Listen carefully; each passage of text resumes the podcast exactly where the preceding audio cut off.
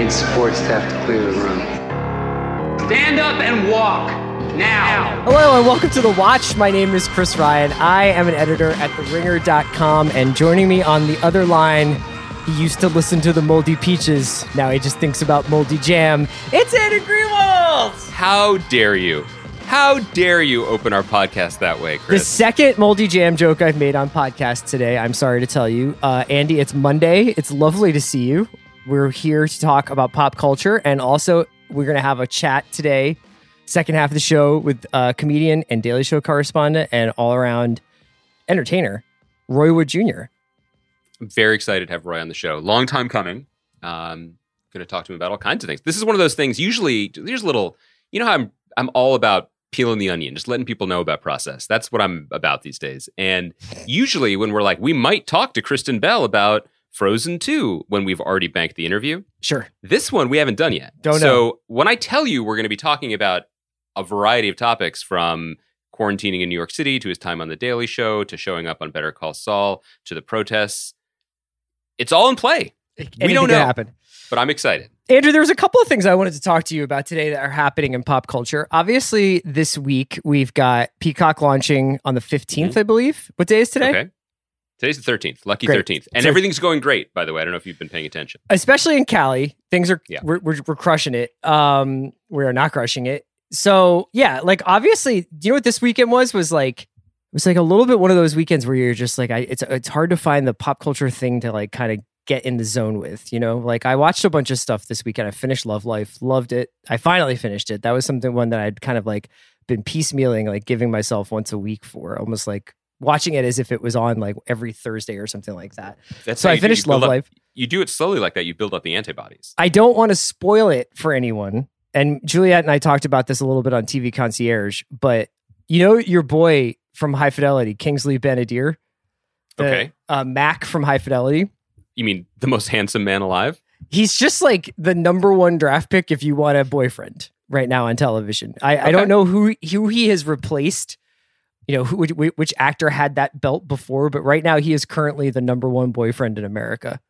I mean, I thought Jamie from Devs had the inside track on that, but I guess it- he Turns got out replaced on Love Life. Yes, he, he he he has a comeback. He does try to put together a most improved season, but it, kind of falls apart at the playoffs. Uh, so I finished Love Life. I watched Palm Springs, which I, I I enjoyed greatly. And you know, other other than that, we've just been kind of like doing saddle work over here. You know, getting ready for the Lonesome Dove Trail. Uh, what about you? What have you been up to? Well, I think you know, like I'm I'm back on that dark beat, and we can talk about it a little bit later in the show, or we can just kind of get into it because we are going to um, kick off a month late, and I apologize. Our coverage of season three of Dark on Thursday. So our household, I, I've decided you shouldn't apologize. I've decided that's a very dense show. Okay, I've decided that if that show had been on any other network, we probably would have just been talking about it every week for two months. Uh, so It's- don't worry, it- it don't, don't beat yourself up. It is an odd show for a binge, It's and intense. It's an intense. one of the things that I'm kind of excited to talk about um, when we're fully talking about, it, as opposed to sort of stutter stepping, is why is this show good? Because it breaks almost every rule that I carried around like uh, on a, on a um, laminated card. You know, when I was a TV critic, like like a like I was a backup quarterback. You know what I mean? It it it, it is humorless. It is in, wildly dense. Episodes seem to have themes individual to an episode, but they get subsumed in the just the churn of multiple episode seasons. Mhm. Its proudest point, at least I'm almost finished the second season, seems to be demonstrating that uh, human nature and human and free will are impossibilities. and it is so deeply German because it basically seems to be like life is uh you know it, it- this is not a german company so i apologize for the mixed metaphor but like life is a complicated piece of furniture from ikea. And your best case scenario is you just allen wrench all the things in the right places and then you sit on it for the time you have to sit on it. And that seems to be the goal. And yet when they say yet when they say that you have lost your fastball, Mm. The truth is is that what you just did was mix Yeah. IKEA, time Yeah. travel, and Forrest Yeah. Gump into Yes. one one sort of metaphor. You were like the Jamie Moyer of television. when i am approaching his age um when people say that I've lost my fastball, what they don't know is that I've been getting my reps in in the Taiwanese baseball league. Yeah, right. I, I, I that's how I keep it active. Um, look, I, I am so excited to talk about this show because I've just really been having a good time watching it, and you know, people listen to this podcast know that like when I love a show, I love a show, but sometimes sometimes it's it's a, it's a little bit like homework to catch up on something, especially, especially like, something as dense as this. Yeah, and and yet I've really been enjoying watching it. I don't ever reach for a second screen. I'm not sure I care. I just well, really enjoy technically it. couldn't unless you knew conversational German. Oh, so you, you're suspecting that? Okay, so can I let, let me just quickly? You just wouldn't know what was happening if you were just like, I've been looking at Twitter for 30 minutes. What's up with this jam situation? And I, then you looked I, up. I don't want to put people on blast here. I'm not naming names, but last week when we talked about Dark, I recounted an anecdote who my wife, who has been uh, who has been a member of uh, uh, Sic Mundus with me throughout mm. this. She has she's committed now. She is watching this with me. But I, I said that she wanted not our recommendation, although upon further conversation, she says she would have taken your recommendation about it. Just to be clear, that she'd got a recommendation about Dark from a friend. Uh-huh. The same friend mentioned to her that her boyfriend, the friend's boyfriend, doesn't really need to look at the subtitles anymore because from watching three seasons of the show, he quote pretty much knows German now. So also I would say that in the third season, they only really say seven lines of dialogue. They just repeat it constantly. They just always say, We have to untie the knot. The end is the beginning, the beginning is the end. And then there's okay. some stuff about like, you know, our desires and our wants and whether or not they dictate us or we dictate them. Uh, we we can keep chatting about dark. I guess the reason sometimes why- they say sometimes they say "vo du." Yes. They say right. that a lot. I mean, the show gets very far away from its original premise of these these people, ordinary people that extraordinary things are happening to, which I think is actually, yes. you know, usually the DNA for all great stories is something like that. And that's why you have, you know, when you do Jaws, you send Martin, who's never been on a boat or doesn't like boats, out on the boat because it makes his experience that much more dramatic to see him go through this. When right. you're watching Dark, I think for me, it resonated a little bit more beyond just like incredible sci-fi when it was about this very unique group of German teenagers who were experiencing yes. something absolutely supernatural. Now that it is more about like time hunters traveling through through the galaxy, it's it's like it's it's a different hang but it's still very good, and I, am I'm really looking forward to talking about it. It, it. it is a Netflix thing, though. Just to just just to the just to have the end be the beginning.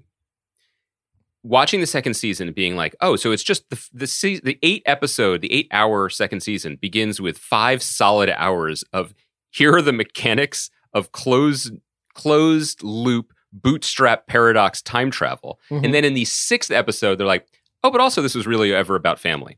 Right. And it's an wonderful, as you correctly pointed out, a wonderful, enjoyable episode. That's not if what you said a- when I asked you what you thought you said. you were like, you definitely yeah. were like, Chris, this one is definitely a mood. Well, I, I, I said specifically, I said, talking your dad into hanging himself for the good of the space time continuum is a mood. That's true. And, we, you know, weirdly, it's a very 2020 mood. But it's a, it's a well made episode that harkens back to the things that I the felt things that are good to yes, begin with. Yeah. But and I just think it's worth saying that if this was a week to week show, you you would have been like, I, I, don't know how to say "get the fuck out" in German. I imagine I could try, but I'm, no one's going to be happy with it. Uh, if if you couldn't just immediately keep churning them, I think so. It does yeah. fall. It, it does lean into that. If people Look, haven't caught up yet, I think you're actually in really good shape because I would say that the hardest thing for me was to get back into the groove because of the delay between two and three, which was not yeah. there. It was was totally normal amount of time. But I was like, I don't remember how this works, and it took me half of the third season to kind of get back into that that flow. Do, do you know who doesn't have that problem that you're describing? And I hope people who haven't watched Dark will at least just like hear this pitch out. The people who don't have that problem are the time travelers of Dark. Oh yeah, who just sit in carpeted rooms and twiddle their thumbs for 30 year stretches and then pop in at important moments just to it, drop some mind jewels. Really unclear also like when they eat, when they like do you go to the bathroom? Like do you ever do anything other than like pop up in 1913 and and like, you know, tell your like, younger self? yeah, I, I, I nailed that timing. But now I'm going to go just peace out for three decades. Um, I can't wait to talk about it. We'll at least do the first two episodes of season three on Thursday. While we're on the topic of house cleaning, let me also just say that in a very disheartening time, the number of people who appear to be purchasing copies of Lonesome Dove by Larry McMurtry because of our just unabashed adoration of this book makes me so happy. Um, please keep at it. Let's read the book. Larry, call us. Uh, Larry, Yeah. Larry, come on a podcast. Call me um, on your we are- landline. We are going to cover the show and the book in August, so you have time if you haven't already jumped on the cattle train. Okay, now you want to now you want to do some like you want to go through the transom wire. You want to Yeah. talk about entertainment. Danny Deadline. You know, Chris like so, just you're so professional now, man. You're so like I'm all about pro. I'm all about process tweets. I I, Like, am, I just want people to. it's important to me that if you are not into dark and lonesome dove, you still You have, have a reason? reason to listen to. Us. Okay, let me just ask a hypothetical for a friend. What if you're only into Dark and Lonesome Dove and you are the co-host of this podcast? What is my recourse? The reason why I brought up sort of searching around this weekend for stuff to watch was because I was just looking at the sort of list of stuff that's going to be on Peacock. And, you know, I was curious about whether or not there would be something in there where I was like, oh, you know what? I haven't, this either hasn't been available or I haven't thought about this in a while or it's, I'm primed for a rewatch. And you know what was kind of funny looking at this list of stuff, which is I, it- a lot of it is NBC Universal stuff. There's a few other things. The one thing that really jumped out, and I don't, I, I don't know, maybe this can be Dove Jace here, is finally digging into America's most popular drama, which is Yellowstone. Uh, and I, I watched a few Yeah. episodes from the first season, but now, like, when I I probably have read more Q and A's with Taylor Sheridan about Yellowstone than I have watched Yellowstone, and Yeah. it's one of those shows now that has become like when when someone's asking him a question about something that happens in th- season three, you're like, you was serious about that?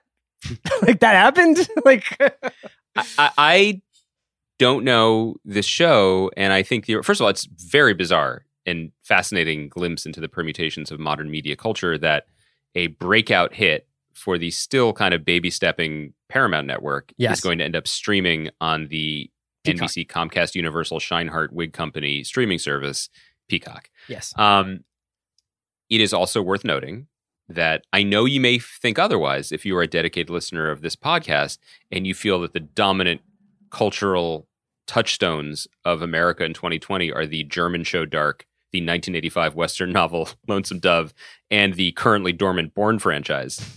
But Yellowstone, you Chris was not kidding. Like Yellowstone is an outrageous hit. Like Yeah. it is a hit at a magnitude that is really hard to uh honestly it's hard to comprehend. There may be some of us and uh, again, it's a friend. I'll say I'm saying this for a friend who has gotten a lot of um support from uh promulgating the notion that basic cable is dead and that it Mhm. is impossible to get high ratings week to week on basic cable. I, it's just something that I'd heard. Yeah. You know, and people sometimes people talk about it for self-care reasons crucially, when Um, did you hear that? from February to April, but it doesn't matter. The point being, Yellowstone is getting 4 million viewers on live airings on a network that Most many people people probably don't know they have. Yeah. Uh it does when we when you and I are here and we're trying to like you know like in biology class where you're just doing the the genus and the you're you're like you're trying to like identify all the things that make TV essential today or what the new generation of television is whether Yeah. it's these 28 minute dramedies that are personality based but explore all manner of human existence and then Taylor Sheridan just floats down the Wind River and plops Kevin Costner in a fucking cowboy show and and is just like 56 minutes, my G. We're going five to six seasons. It's about this dude who is protecting his ranch, mount up, and four million people are like, guide, search, Y E L L DVR series, and they're Yeah. there. Like, what do we know? And, and I and I think, you know, and, and and I bet we'll get some interesting response to this um online, but the vibe I get is that this is not the most extremely online fan base, which is a good thing and probably instructive and informative for people programming all these new streaming services. It, when it works, it's never that it never looks that complicated. Yeah. I guess is what I want to say. So we we should check this out. We've been remiss in not checking it out. So Yellowstone was the thing that sort of caught my eye because the funny thing about Peacock, and we just went through this with HBO Max when they released a bunch of stuff, and I think that the thing people reacted to was, "Oh man, like look at this movie catalog, look at this collection of Turner Classic and Criterion movies that are there at the fingertips, and then of course the HBO library with the ex- few exceptions of Studio Ghibli. and Studio Ghibli. Yes. Mhm. But the funny thing about watching looking at the Peacock catalog is I'm my reaction is more like this stuff never felt like out of touching distance. Like all the stuff that's Yeah. in their library has been like pretty readil- readily uh, available either on Netflix or Hulu, or I feel like has just been in the ether these last five six years. Like many people I know, I I've, I know several people who have done Friday Night Lights rewatches, Yeah. or never stopped watching Thirty Rock, or never stopped watching Frasier and wherever it was. And some of those things have been pulled off of whatever services they were on. But it is interesting to think about like, can you kind of recontextualize things that are it's like taking a bunch of Well- items off of a, a Pathmark or an Acme shelf and putting them in like a more of a boutique, like I- like I hear shop. that. But I would say, and I'm sure there are people who actually do this research. There probably is hard data to back this up one way or another. But my guess is the the appetite, the audience for shows that people are used to watching versus the audience for shows that people haven't thought about in a while is probably that that's probably a little bit out of whack. Like I, my guess is my guess is you're going to attract and this is Peacock's whole strategy, but my guess is let me rephrase that. My guess is you're going to attract more people who are going who will find the things they are already used to looking for uh, on Peacock. Then I think that's a more robust audience than the audience that's like, huh, you know, I haven't really watched Princess Mononoke or all of the Fresh Prince of Bel Air in a while. How lucky I am to have stumbled into a $15 a month service that provides that. Mhm. And piggybacking on that, there was a big article in Variety last week um, about the launch of Peacock that was kind of an interesting read. And the one piece in there that stood out to me, and I, and I don't really understand yet because I'm not one of the chosen few with like Comcast Xfinity Flex. I think only our moms are. What, they probably are. Um, so I haven't seen the interface, but the suggestion in this piece was that part, uh, like an important building block of Peacock's interface, is something that we've talked about in the abstract before, which is basically TV channels. Mhm. Like you Yeah. can choose a feed and get TV broadcasts to you, Sure. um, which again, like Yellowstone, is something that hasn't really gone out of style Right. um, it, it's it's all kind of an interesting it's an interesting one two punch to go from to go from last week, which was just the probably premature, in fairness, burial of Quibi and then the launch of Peacock. And the thing is, there was that big it was shared a lot. We didn't talk about it. There was a big Quibi piece in New York Magazine that was just like what the hell went wrong, and it was full of all these delicious Schadenfreude shouts to my fluent German from Dark um, uh, moments. Uh, but the, the the word the line that really jumped out to me from the from the writing of the piece was that was Quibi essentially a feathered fish? Like, did they spend hundreds of millions of dollars to create to solve a problem that didn't exist, to create Yes. something that didn't need to be creating? Whereas maybe they were backed into this corner by being late to the marketplace, by being last to the marketplace, by being outbid or whatever for other stuff. But is Peacock actually a smart play because they do, do not seem to be reinventing the wheel? They're just like, hey, remember Wheels? Wheel Mhm. store over here. Yeah. So we'll I feel like if I was just dude who was going through his life, and that's that's tough to. By the way, newsflash. well, no, you okay. I I think when I look at the lineup of stuff here, because what I was looking at the Peacock library for was what is the next show that people are going to be like, everybody's watching blank on Peacock, and they're going back in Right. time to like investigate to whether it's like where everybody's doing a I don't know a house rewatch, right? Like everybody's checking out House now. The same way there was like is that is that true? I mean, House is on Peacock. I don't know if people are going to Oh, go back okay. and be like, "Damn, it was Lupus," but I think It was never lupus. Don't you remember House? it was Go on. often meningitis. Yes, Yeah, uh, that was that's a because big that house. loved he loved prescribing spinal taps. but I, I was kind of wondering whether or not any of these shows would would find new life. But when when I looked at this library, I was kind of like, this is the first one where I'm like, if I had, if I was just like somebody who was like, I have X amount of dollars. Not that I'm not a person who has a budget, but like if I was just like, I can only spend so much money on these streaming services. This is now a point where I would have to consider either not getting this or dropping Right. something I had. Well, to be to be fair and to be clear, Peacock's strategy is to be mostly free. Like Right. the No, the, the free Yeah. their free tier is the entry level tier that they they are pushing, uh, and they are very proud. Again, I haven't seen the interface, but they're very proud of the way they have apparently minimized commercial interruption even on the free tier to make it feel like a good choice for people without adding to their budget. Now, again, Sure. that might be something they feel forced into because they looked at the marketplace, but I think it was probably a savvy look at the marketplace because if you're number seven uh, out the gate in the streaming sweepstakes, especially even before coming out of the gate in this deeply uncertain and troubling economic and just generally awful time, free is not a bad price. No, you're right. Um, the only other piece of news that I was going to mention, and we can just do this quickly, is that today it was announced that there will be some new Star Wars content in the foreseeable future. It just happens to be animated. It will be a, a series called, uh, I believe it is called Bad Batch, Star Wars Bad Batch, uh, The Bad Batch, and it's a spinoff of Clone Wars. Um, Can I or- just jump in to say Yeah. The Bad Batch is the second feature directed by Briar Patch pilot director Ana Lily Amirpour. Aware of that. It is a it is a movie uh, that stars Jason Momoa as a uh, sensitive painter slash cannibal. I was always wondering whether you were able to stomach that because you don't seem like a big cannibal guy to me. That was a tough. I mean, I I Lily- watch a lot of horror and I usually pass on cannibals. I couldn't really hang. I mean, I watched the movie. Right. I I'm not gonna lie that I didn't watch part of it on mute with my head turned slightly. But Lily, I mean, I I fell in love with Lily's first movie, which I still you know I recommend. Uh, Girl Walks Home Alone at Night. I think it's brilliant.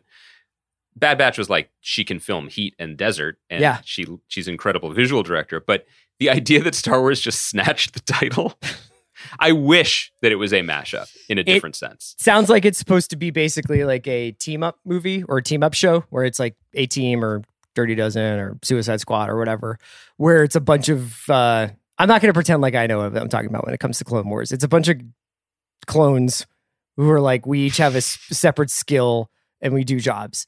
Uh, not jobs like Postmates, wish- but like jobs like, I- you know, like I wish Mallory Rubin could crash this Zoom right I- now. I had Zoom bomb us like the Kool Aid Man. Do you know what my thing is? Is is can I be if I if I'm being really real with you? Yeah. I feel like I'm just getting a little too much news about new animated content. And you I feel need personally triggered by that? no, I just get worried, man. I'm just like, is this going to be the only thing we can make for Oh. indefinite period of time? Well, I don't have confirmation, but I've, I'm pretty confident that Mandalorian season two finished filming. They Then were filming in like December, bag. January. Favs, come on. Maybe they didn't, but also so much of that show is done in post. So Yeah. who quite knows what's going and on? And those screens, you know. but yeah, like look, you know, we we should we should clear clear out of the paint for Roy, who's going to join us in a minute. But things aren't going back into production. Yeah. you know, um, so we don't really have like a cross industry update. Like some things have managed to muddle through, some things have gotten green lights, some things are still planning to start in September. But you know what else was planning to start in September? School for children. So you know, sorry. End of Billion season five, but like I know what I choose. but things are you know beginning to film again in non-failed state countries around Yeah. the world Yeah. but even that is extremely fraught and and risky so yeah we are we may be headed towards a lot of like Just put Obi Wan in Iceland, man. Let me get. Let me get. Let me totally hold that. What do I have to I- do? i don't i don't see why True Detective New Zealand. Come on. here's one thing to put into people's heads as they are hungering for new content like some things will go back into production. Some things will figure out a way to work. Things will eventually i do believe come back to some semblance of at least a new normal. But if you are a show that already was shooting in a country that seems to have its shit together like canada for example they can go back into production. But talking to people i know in, who are crew or who are i've talked to some actors like I, I, heard secondhand about an actor who is returning to work on a show in Canada, Mhm. But in order to return to work to have a career and provide for his family here in Los Angeles, he has to fly to Canada once he's allowed in, quarantine, isolated quarantine for two weeks, and then be there for five months, unable to go back and see his family, and his family can't come see him. So this is again, this is not a prison sentence. This is a, a you know relatively cushy Sure. and I'm, I hope I hope well paying job, but people's lives versus livelihoods is going to is coming And into it's play also in this a industry as it is in all industries. And it's a huge paradigm shift, as you as you attested many times. The the style with which you guys shot Briar Patch, you know, people were in for three days, out for four days, back, staying sometimes the weekend, sometimes going home. So the, the- it's a completely different animal when you're asking people to be a part of a project for an indefinite period of time, or, or at least for an extended period of time. yeah, it, it's Uh, it's weighing on people's minds a lot. Okay, so we can wrap up there. We got Roy coming up. We got uh, Dark, the first few episodes of season three on Thursday, and we'll have some other stuff to chat about. Maybe we'll get uh, some of the we'll get a look at Peacock before then. But thanks for listening as always, and uh, start reading Lonesome Dove. And we're going to talk to Roy Wood now. This is an overdue pleasure to have Roy Wood Jr. on the podcast. Roy, I we, we met like four or five years ago. Been a fan of all your work, It's been a stand up minute. on Daily Show. I'm so sorry it took a global pandemic to get you what appears to be a closet to get on this podcast, but we thank you so much for joining us. Yes, yes, the one quiet place in my home in New York City. That I mean, corner of a bedroom. that was going to be my first question for real because uh, I have two small children. Um, you are in an apartment, I believe, in New York City with one small Correct. child. How are you? I mean, we can box. Chris has Chris has nobody, no small it. children in that house, so we can team up. We can dunk on him. We can just be honest. This is a safe space. I'm going to go play Um, PlayStation after this is over. So yeah, Must be nice. Oh my God. Must be nice. I haven't played my PlayStation. I still have an NHL 15 I'm waiting to crack open. and I refuse to buy any of the other ones until I play 15. I'm like, no, play the one you bought. Like I'm turning it to my father. Like you got to eat the snacks you yeah, already got the, have. the continuity. That's right. But also, that's Yeah. you can mark the time when your old life ended, right? Because that was must have been the year when you found out that you were about to have a kid. Yeah, yeah.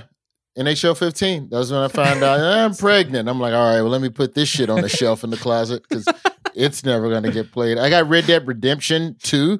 I'm like 20% done with that. That was like, those were the early days when the kids take two naps a day, but not Yes. anymore. Um, no, we're good, man. It's me, my girl, our son. Uh, we snuck away to Alabama for two months so we could get some grandma time in a front yard and have a little bit of space to kind of operate. But as I started to see Alabama get worse, I just kind of turned to my girl one day. I was outside. Uh, this had to be, I don't know, mid June, early June. In Alabama and Florida and Texas, the numbers in the South were creeping, but they hadn't exploded yet. And the fucking ice cream truck came down the street. And I just went inside and I told my girl, I was like, we need to leave this week. like, this is not a safe situation. Like, this, it's just something eerie. So, you know, we got my mom up to speed on how to order groceries and, you know, we we brought my mom up to speed in the gig economy. hmm Um, Do you have a Do you have a makes me feel manual you'd like to share with me? Because I'm still working on that. uh, good luck, bro. I had to get her a better computer first off. yeah. that that was the first thing. She literally just didn't have a computer fast enough to handle half of the Zoom calls that her offices are doing now. So I really went down there on some geek squad shit for two months to get my mom straight. Uh, but we left. We left. We came back to New York, and that was right before things really got bad down south. And then also at the time, there was still rumors on whether or not the Daily Show, whether or not we were gonna, whether or not Viacom Right. was going to allow us to reopen the studios. They were still making assessments, and you just don't want to be in the wrong place at the wrong time. So we drove both ways as well. So that was the other thing. It's like if I'm going to drive 15 hours back from Alabama, I need to have a couple days buffer Oh. Yeah. To rest and kind of you know You right my body for me. before we get back in it. But you know, right now we're still doing everything remote, same as everybody else. That was uh that I, I actually I want to ask you a few things about your time back in Alabama, but before that, since you mentioned the Daily Show, um, how has that transition been for you? Because so much of what that show is about, and by extension, so much of the stand-up comedy you do is about the connection with the audience, is about the rhythm of waiting for laughs and building bits for that. I mean, you guys have been doing incredible work, and Trevor's sweatshirt game has been unparalleled. But- don't give him How- that much credit. It's just I- hoodies with interesting colors that you can't find at most fashion outlets. It's the it colors The you can't find. The colors do half the work of Trevor's wardrobe. It's like a weird mustard gold, yellow. Like it's not just yellow. It's not burnt orange. It's Yeah. a mustard apricot or some weird shit. I, I, I saw him throwing. He was throwing to you in a segment. And You were talking about the Bubba Wallace situation, and half the time I was listening to you, and half the time I was like, "Is that red?" It doesn't look like any red I've ever Don't seen know. in a store. You don't know. It's that Pantone Fashion Week shit, man. We're not entitled. We don't have access to these types of stores, Andy. No, We're all very poor. But eh, but you're still. I mean, but even bits like that are still really funny, and you seem to have fallen into a rhythm. But how has that been, just as a performer and as a comedian? To not have an audience is weird. Um, but the cool thing is that performatively, Trevor's kind of changed the dynamic. Like if you watch a studio segment that I may do with Trevor, there's more ping pong. Yeah. Where if you watch us over Zoom conducting the segment, it's a lot more ease. It's a lot more conversational, and the jokes come out wherever they are. It's it's you almost want to give the audience the feel that you're eavesdropping on two old friends having a chit chat versus a proper thanks trevor. Tonight i am going to explain to you why nascar and a noose in the versus yo man did you see that noose? Bruh everybody need to just stop. They don't need why don't they have garage door openers? Why are you still pulling the door down with a like it's much more more barbershoppy Yeah, and right, I- and that's That's also depends on the technical rhythm you guys and the chemistry you guys have formed over the last few years. Yeah, we've tried. We like you definitely wouldn't wouldn't have been able to do this as a new hire. Mhm. You know, I think you know. Thankfully, everybody that's on the show, you know, the other five correspondents, you know, I think Jaboukie Jaboukie is the rookie, and I think even he's sitting at like a year and a half, hmm you know, in the building. So for Jaboukie to have been there that long, that's more than enough time to have chemistry and understand what the job was, and then changing the style up a little bit, you know, for what it is now. Like the uh, the only thing I can compare it to is like in studio is five on five basketball, but what we're doing now on Zoom feels like three on 3 Mhm. Like it's the same, but it's it's the same objective, but you can be a little more loosey goosey with the execution because you don't have as many things at your disposal. We don't have all of the super cool green screens. When we're doing field pieces, we can't even go outside. Like I went outside for a field piece in Birmingham where I was interviewing a small business owner uh, whose house got who- whose um, optometry office got torn up uh, during some of the rioting, and there's a single shot of of she and I from 20 feet away. It's a single shot. It's the only outdoor shot that we've done since the lockdown began of Hmm. any field piece. Um, and there was like discussions for like a week on okay, how's that going to happen? How are you going? I'm like, I have a camera, I have a tripod, it's fine. okay, but we need to understand it. If you could send us some some pictures, I'm like, look, go to Google Earth and figure it out. I'm curious. By the time this airs, I think Jordan Klepper would have figured out a way to go out as well. But you know, that's what Klepper does. Klepper's a psychopath.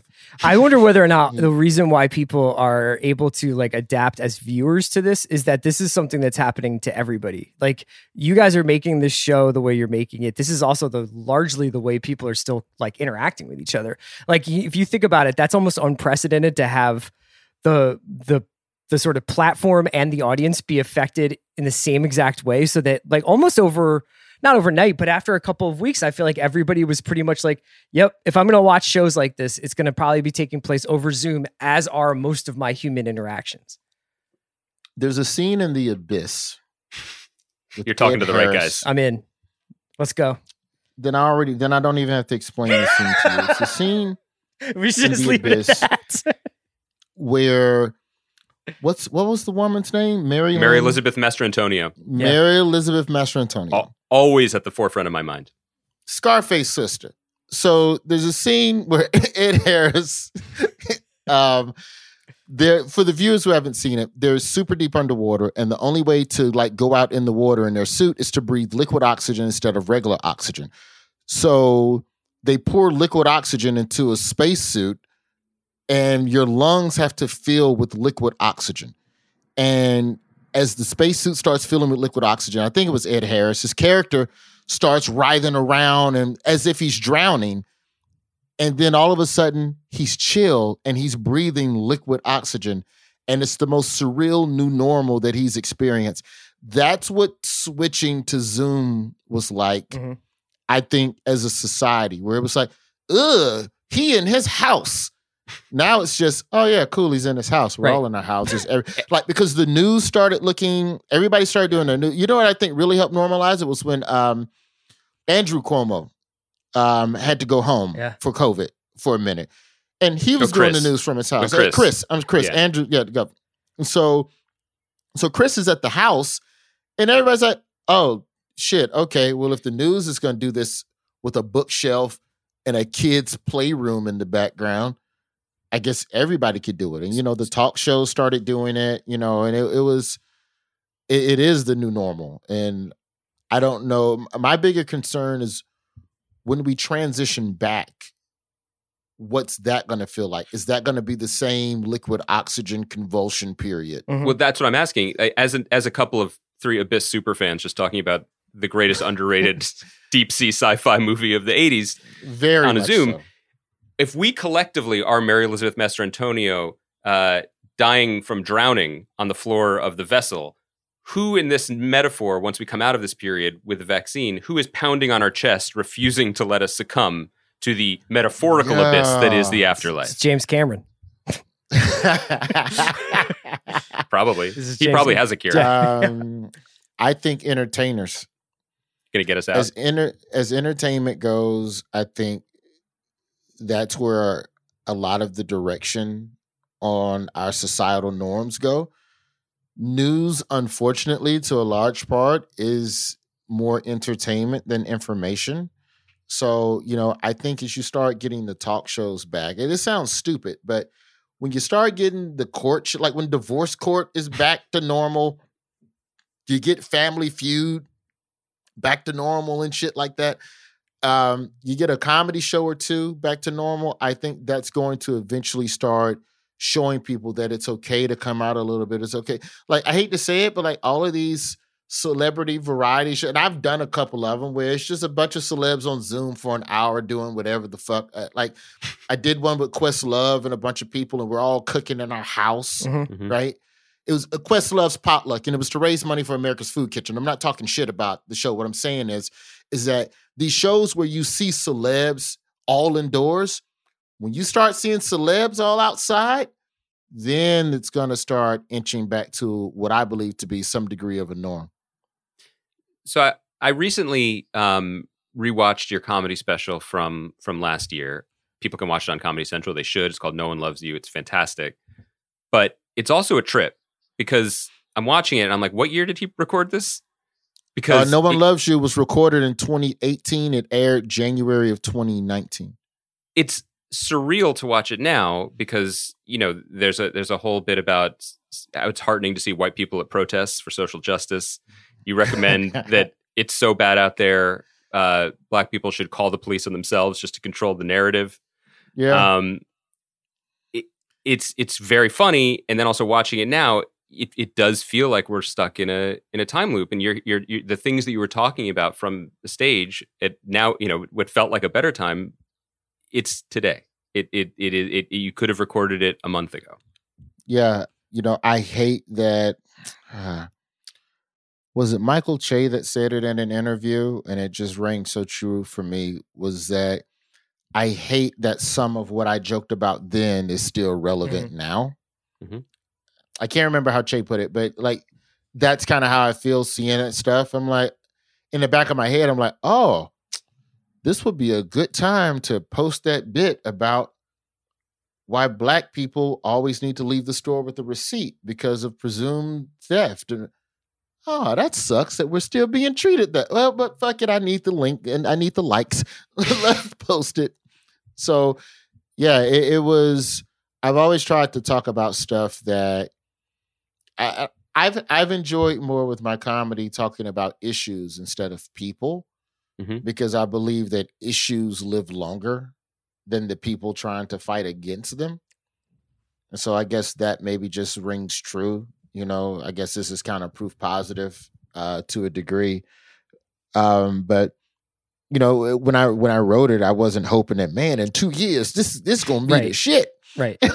like This is evergreen.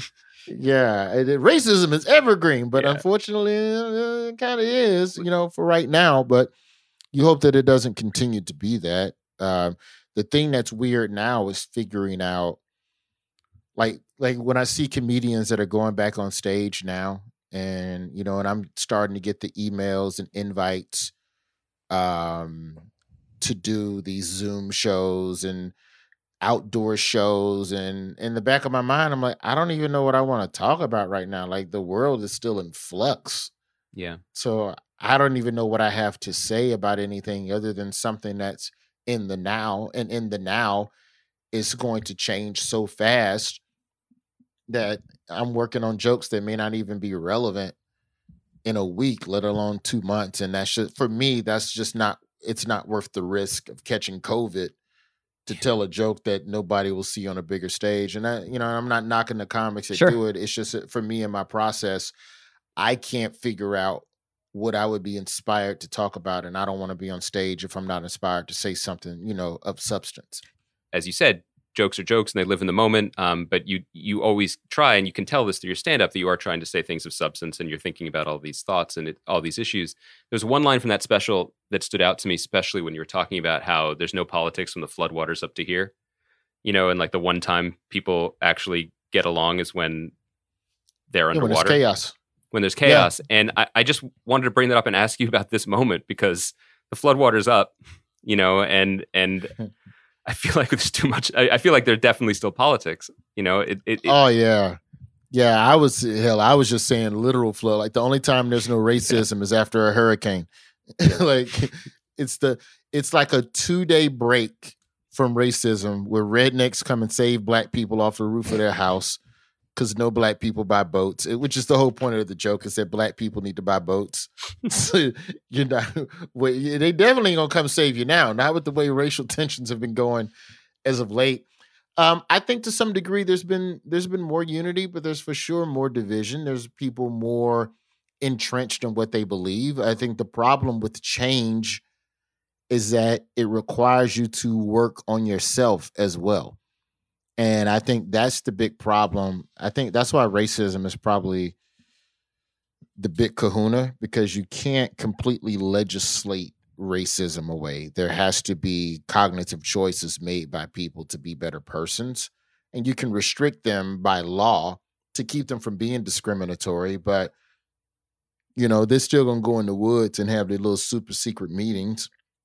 But you just hope that what you're doing now is enough to enact change in people down the road you know, I think what we're fighting for now is humanity in two generations. I think we're just planting seeds. I'm not even sure if everything that we're doing now, the people that are here and on the ground fighting, will be able to see all the benefits of it. But, you know, it helps. I'm not being pessimistic. It's just a long, long ass battle. I'm just picturing all of us really old cracking open that NHL 15, Yeah.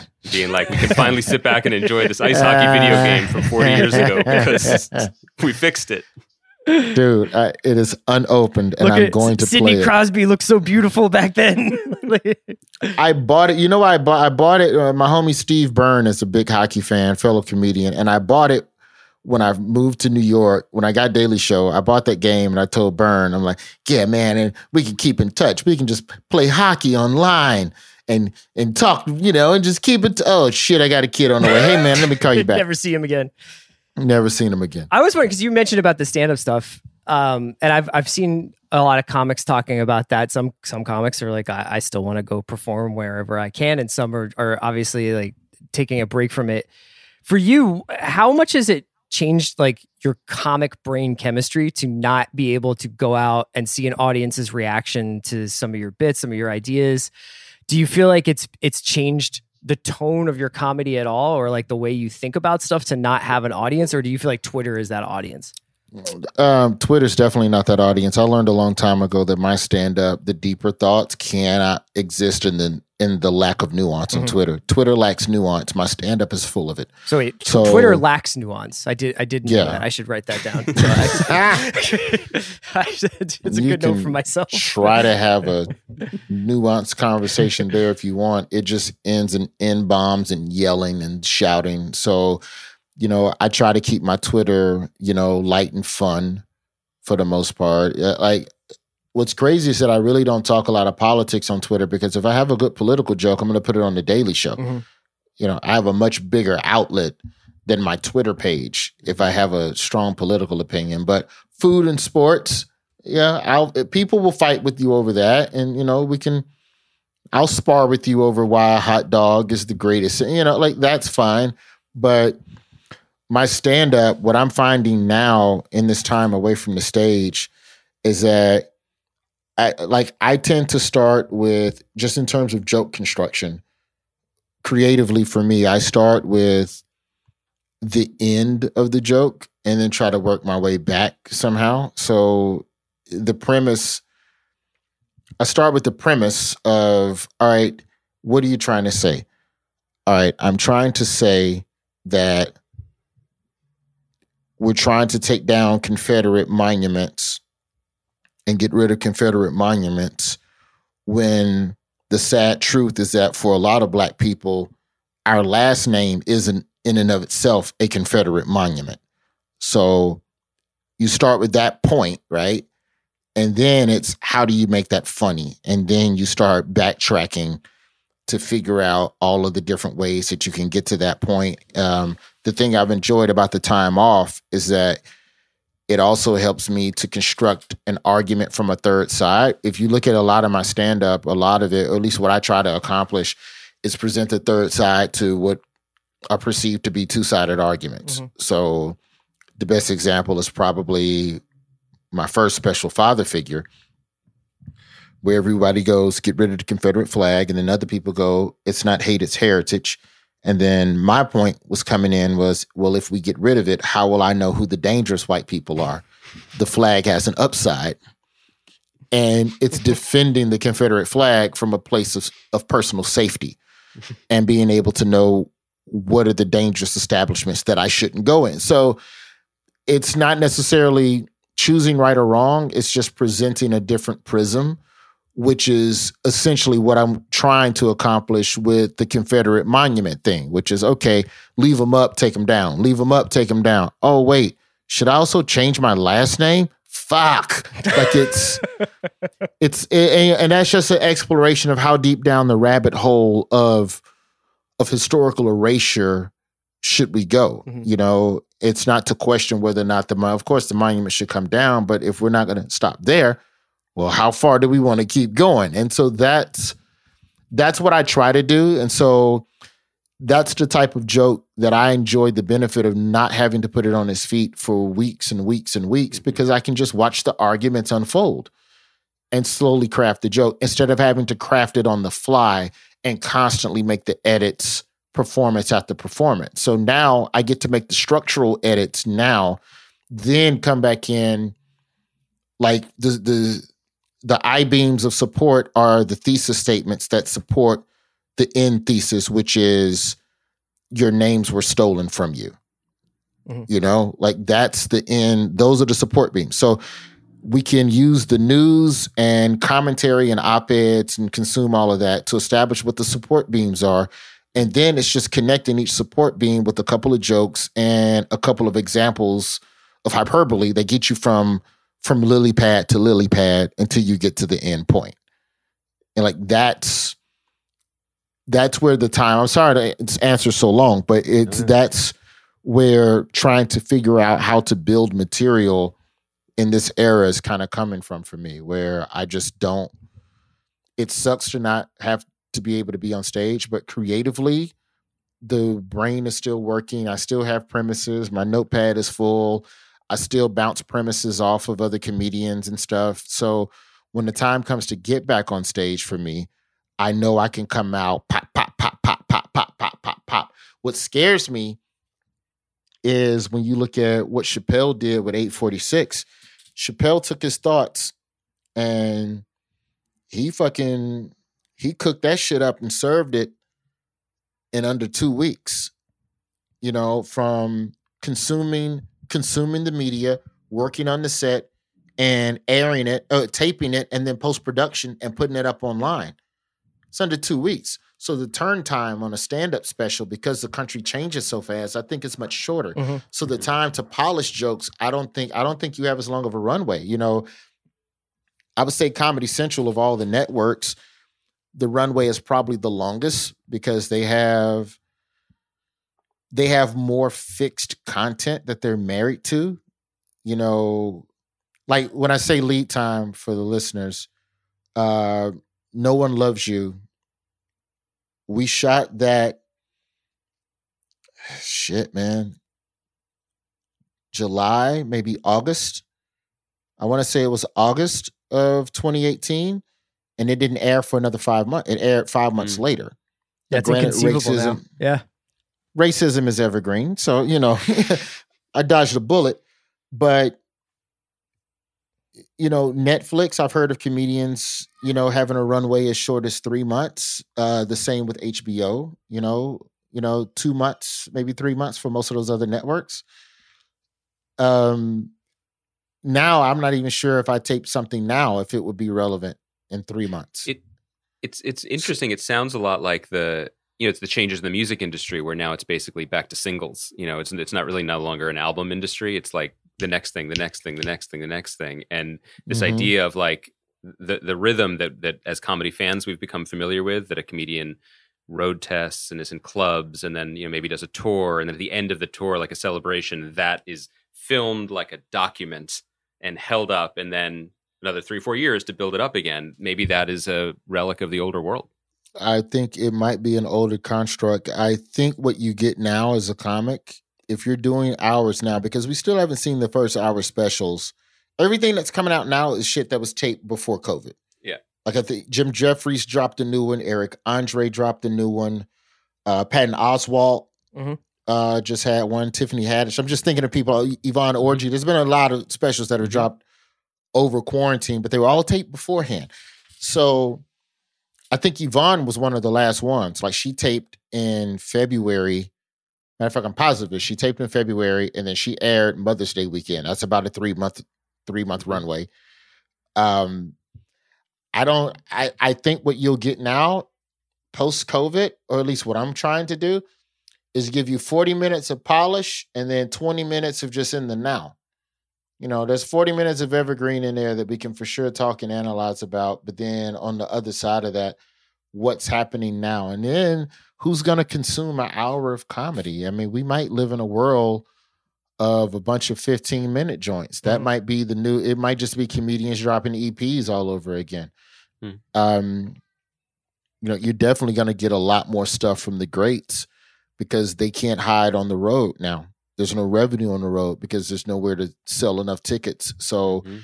you're going to have to shoot something to put out uh, to get a net, you know, to get a network of someone to pay you. So you're going to have to put out something if it's if maintaining relevance is a priority. It just depends on every comedian's business plan, but you know, I definitely have more things to say. I just don't know when I'll be able to structure them to say them. That's why the idea of pre-COVID, the plan was to shoot my special in November, the week after the election, so that I could at least have that Mhm. part of the new world, whatever this new world is. Are we more fucked or are we less fucked? Let's at least tape it after that. and in the back of my head, part of me is still like, fuck it, I still might do it then. Mhm. Because having all like, well, don't you need time to polish it? Yeah, but if you wait eight months to polish, the shit might not even be relevant anymore. Yeah. Mhm. So you're better off just getting these ideas off your chest. And then that's where you go to some of the more private chat rooms and the Facebook groups and stuff like that to try to work some of the material.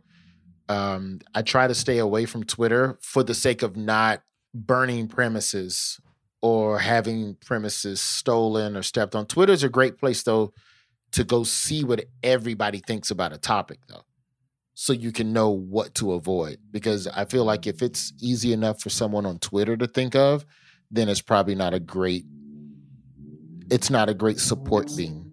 it's low hanging fruit that could be turned into moldy jam mm-hmm. Yeah, we could agree. it could be parallel thought and we could use it as a I could use that as a connector to something more profound that's more original. But it's not what I'm going to build the joke on. It's not going to be the point of dismount. If it's something that, if I'm on stage under flashing light saying the same shit that's on your Twitter feed, wh- who am I? What is my worth to you? There's nothing. I'm not doing anything of substance. I want to ask you um, a couple of things before we let you go. One, one in particular, you mentioned at the beginning um, that you went back to Birmingham, which is where you grew up and where your mom, as you said, is still is. Um, for people who haven't heard this, one of my favorite interviews with you that I heard was when you were on Fresh Air with Terry Gross and you talked at length about your dad growing up there and your dad being on the radio and what your childhood was like. And we don't need to rehash all of that here, but it was interesting that you were there, you know, at the particular time that you were. You were, you know, your Twitter feed. You were out there helping to clean up after a night of unrest. Just wondering what, mm. what, what was that? What were those nights like for you in in that city? Because I do think a lot of our, and you know this as a Daily Show correspondent, our media is really focused on the coasts. Um, you know, we we we we have a lot of opinions coming from New York and Los Angeles, but here you are in a yeah. southern city with a let's say complicated history of race relations. yes. Um, and Still. you know, you made a point of talking about when you were in, out the next morning the the sense of community that was there. And I've seen in other interviews talking about going back to Alabama and meeting the first black mayor of Montgomery. And you know, it, I just feel like your perspective and your experience in your hometown is of val- particular value to people listening today.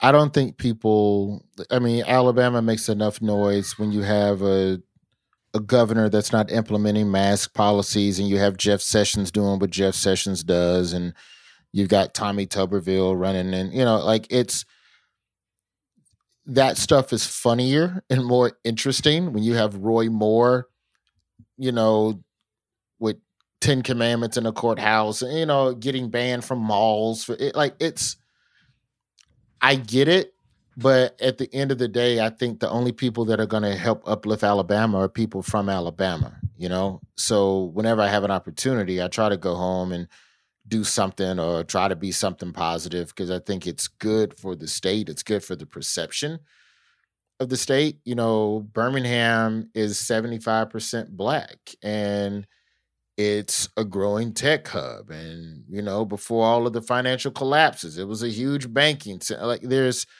all of these redemptive things that happen in these places that people don't talk about. And so it was cool to be able to take a Daily Show camera down there, and well, by camera I mean my own camera, but yes, and a tripod to on the behalf of the show, um, to be able to take a camera down there and just go, yeah, there's racism, but look, there's a white child and a white woman and a black and a homeless person and a kid and a Latino, and they're all you know, working in unison to do something. And you have a mayor that took down a Confederate monument that same night.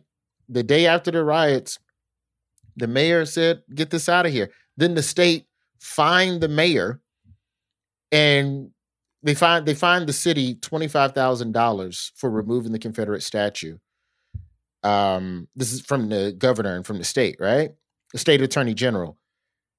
The citizens in Birmingham found out about the $25,000 fine, and a group called White Clergy for Black Lives Matter did a GoFundMe and raised $60,000 to pay the $25,000 fine, plus the transport fees and dismantling fees. And they gave the difference in the money to Black Lives Matter Birmingham. Like, that's also Alabama, too, you know?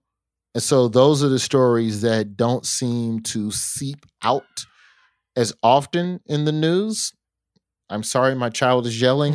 He's seeping just, out too. It's wonderful. It was a it was a great cue. Uh, so yeah, it, it's it's a it's a complicated place, but I don't think it's any more complicated than most. The difference is that a lot of the hate in the South is just in the open, whereas up north, it's all you know, it's undercover and camouflage till somebody asks you to put on a mask, and then you explode into your race tirade. I wanted to ask you a little bit about a topic that's really near and dear to me and Andy's heart is Better Call Saul, which was delightful to see oh. you appear on that this season. it was so Cameo fun alert. to see you on that. Cameo yeah. alert. And I was wondering, like, is that uh I'm a fan and I get to to to come on that show and like or or is that more of a like I mean, what was that like to join a show in mid-flight like that, to go in and do that part and to work it was on that an set? honor. Yeah. It was it was shut the fuck up and do your job. you better know your lines. You better know like that one was. I found out about Better Call Saul around the same time I did Space Force. Yeah. and so it's like, oh shit, I'm in space. Oh shit, I'm in a scene with Steve Carell. Oh shit, John Malkovich is in the scene too. I better have it together. I better have it together. And then you book Better Call Saul, and I'm like, oh wait, this is a drama. This is much more intense and different. And you also don't know which way your character's gonna go. You know, I would love, I hope I'm, you know, part of the next season of the show whenever it gets back cranking. But you know, I when you find out you get the audition, you're already stoked. Then you find out you get the part, and then you're super stoked. And so then when you get to set, you have to leave all those nerves at the door and actually calm down and be like, okay, I need to, I need to do my thing. Even though she's an amazing actress and is probably gonna get nominated and win an Emmy, I just need to be calm. I the only thing I'll say about Better Call Saul, they don't tell you how your character fits into like you I didn't get the whole script. sure. You get your pages and you get the background of your character and this is all you need to know for this to work. This is all we're going to tell you. When I found out I had an audition, I was kind of hoping I would get killed by uh, Giancarlo Esposito. I kind of, I, I just, I would consider it an honor to be murdered by Gus Fring. You know, and they were like, "No, you're gonna be a lawyer and you'll be in a courthouse." I'm like, "Shit," but then, but then I was like, "Nah, that's cool," because then maybe, maybe Gus will come to the courthouse and murder me. Yeah, yeah, yeah. That's better. Good, jo- good, good job, Vince Gilligan. Good job. Good Did, job. did that influence your performance choices? Like, if I make this guy Yeah. really like on possible Front Street, Gus like, like an victim. asshole, like this guy is clearly going to Yeah. snitch on somebody. Yo, man, it was fun, man. But fuck stairs, bro. In that scene, in the scene, half our conversation takes place up a flight of stairs. I have a lawyer's briefcase with legit files in it. I'm basically carrying a 30 pound dumbbell up three flights of stairs, needing to be on dialogue up all three flights at the same point on every stair. You got to hit the same line at the same time for the camera edits to all make sense. And by the end of it, I'm just I'm I changed under I changed dress shirts like two three times, just drenched in sweat, going up and down stairs. Uh, no, that was a blast, man. Steve Carell, I'll tell you a Space Force gem. I don't know. I'm sure this has been said about Steve Carell in some interview before, but the man, he'll he'll do a scene like it's like when you see an actor do some shit you didn't even know you could do, but then you go, oh yeah, that makes sense. And then he's also from that improv shit that I never got a chance to. I was signed up. Let me just say this. I was signed up for improv at UCB and ready to go. And I booked the Daily Show and had to forfeit my classes. Did they give you like your to tuition feedback? Yeah, yeah, yeah, yeah. This was before the classes had started. I had like paid up and hey, I'll be there. I'll see you next. Oh shit, I gotta move to New York in three days. so Steve Carell, they, they like the director says action, and he'll do the scene as written, and you'll do the scene with him, and then we'll just reset and do it again. And again, and each time he's finding something different in every in every repetition of the scene.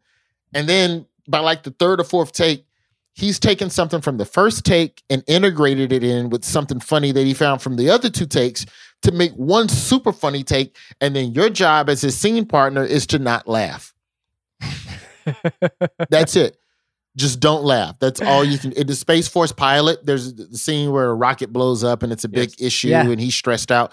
And he, he says, fuck, fuck, fuck. And they they really trimmed that down. That was a 20 second expletive run in the bunker where it's just ham, fuck, fuck, damn it, missiles, shit. It's, I don't know, man. I still feel like, in a lot of regards, like I'm still in school when I'm in a lot of places, you know, like I've been blessed to have a lot of opportunities that would that would give the illusion that I am a professional and that I know what I'm doing and I'm deserving to be there. But there's a lot of times where I'm on set just as in awe as the people that are watching the final product. Yeah. But but you're in a great zone right now though for audiences because when you show up in this stuff, and this is something that I was saying to Chris the other day, like it's so it's great to see you. It's like, hey, look who's here. Roy's here in this show. And now he's in Space Force. and it's like we're in good hands for the next 5, 10, 15 minutes. And then I saw the stairs and then I was worried. But in general, that's a good spot to be in. yeah. Um, we, we should let you go before that door gets beaten down. But I, I, I want to ask, and this this might be a selfish question because, you know, comedy is a gift right now for those of us uh, who aren't professional comedians, who are watching old comedy specials like yours or just watching The Daily Show. Like it is helping. Where are you mentally right now? Because you're you're doing your job, but you have to be immersed in the news and in the world to do your job. Like, are you one of those people who are like, you know, this is a low point, but I feel some hope in the ashes, or are you one day at a timing it like so many of us? Uh, I think I'm way day at a time in it. I'm trying as best I can to. I'm trying as best I can to check on friends and stuff like that. Where if I can help them through something, you know, then cool. But you know, comedy, you know, to be able to be working is a gift. To be able to choose to not go out on stage is a gift. You know, that that part of it I don't take for granted. Um I think that right now, you know, we're going to need stand-ups more than ever. They're the only ones that I think that are left telling the truth. Um, you know, maybe some journalists are. There's some there's some journalists and there's some media outlets that are still reputable, but I just don't know where collectively we'll be able to go to dissect, you know, all of this. You know, I just hope that stand up comedy itself doesn't die. Um, you know, I think the comedy club as we know it is dead, you know, and I could be just being a doom and gloom kind of guy. And, you know, I've been called that by some comedians since the pandemic started which you know okay that's fine i'll wear that hat but i don't think the concept of standing in a room and telling the truth will never go away but where we do it i think there is the strong possibility that that will evolve because of the economics of the business and going out and you know as much as I love comedy, this is a disposable income occupation. This shit isn't nutritious. It's not, it might be emotional sustenance, but at the end of the day, when you've got an extra $25, if you have it with 50 million unemployed and hundreds of thousands that are like the people who didn't die still going to have a shit ton of medical debt. So there's going to be a lot of people that are going to be dealing with a lot of things and there's going to be people in pain and where there's pain there's an opportunity to laugh. I still think the where is going to be tbd you know? What chappelle did might be the new norm you know? We might have to take it outside you know? Um Or deep underwater with James Cameron. yeah you know what? Underwater scuba shows. Yes. Deep underwater exploration stand up comedy. What, like, i don't know Who says no? Uh, yeah but then i think about jaws 3 and the shark yeah, banging that's on true. the glass No, that's true. Deep Blue Sea also s- some. and Lou Gossett can't save you this time. God, that's harsh truth. Gossett's not coming to save us. Roy, thanks so much, man. Thanks so much for joining us today. And Roy, you have a you're working on a podcast project too, right? So if we want to shout yeah, that out, yeah. Um, we're still we're still pre pre launch right now, but it'll be out later this month. Uh, it's called Roy's Job Fair. It's essentially it's a digital job fair. That's the only thing I can really say at length right now about it. But uh, I'm gonna do my part to help. You know, see what we can do to you know knock off some of these unemployment numbers in the country. That's awesome. that's awesome. Right, you, Yeah. we love watching your work. We can't wait till we can watch you work again. But we can catch you on Daily Show. We'll be listening to this podcast, and if we're ever allowed to be in person again, we would love to have you in person. Uh, but we will ask your son to come too and stand outside the studio door. Fair enough. Fair enough. He did good tonight. I'm proud of him. Take He did- care, we man. missed him a little bit, but all right. No, Roy, good to see him, you. Take me. care. Stay well. Thank y'all.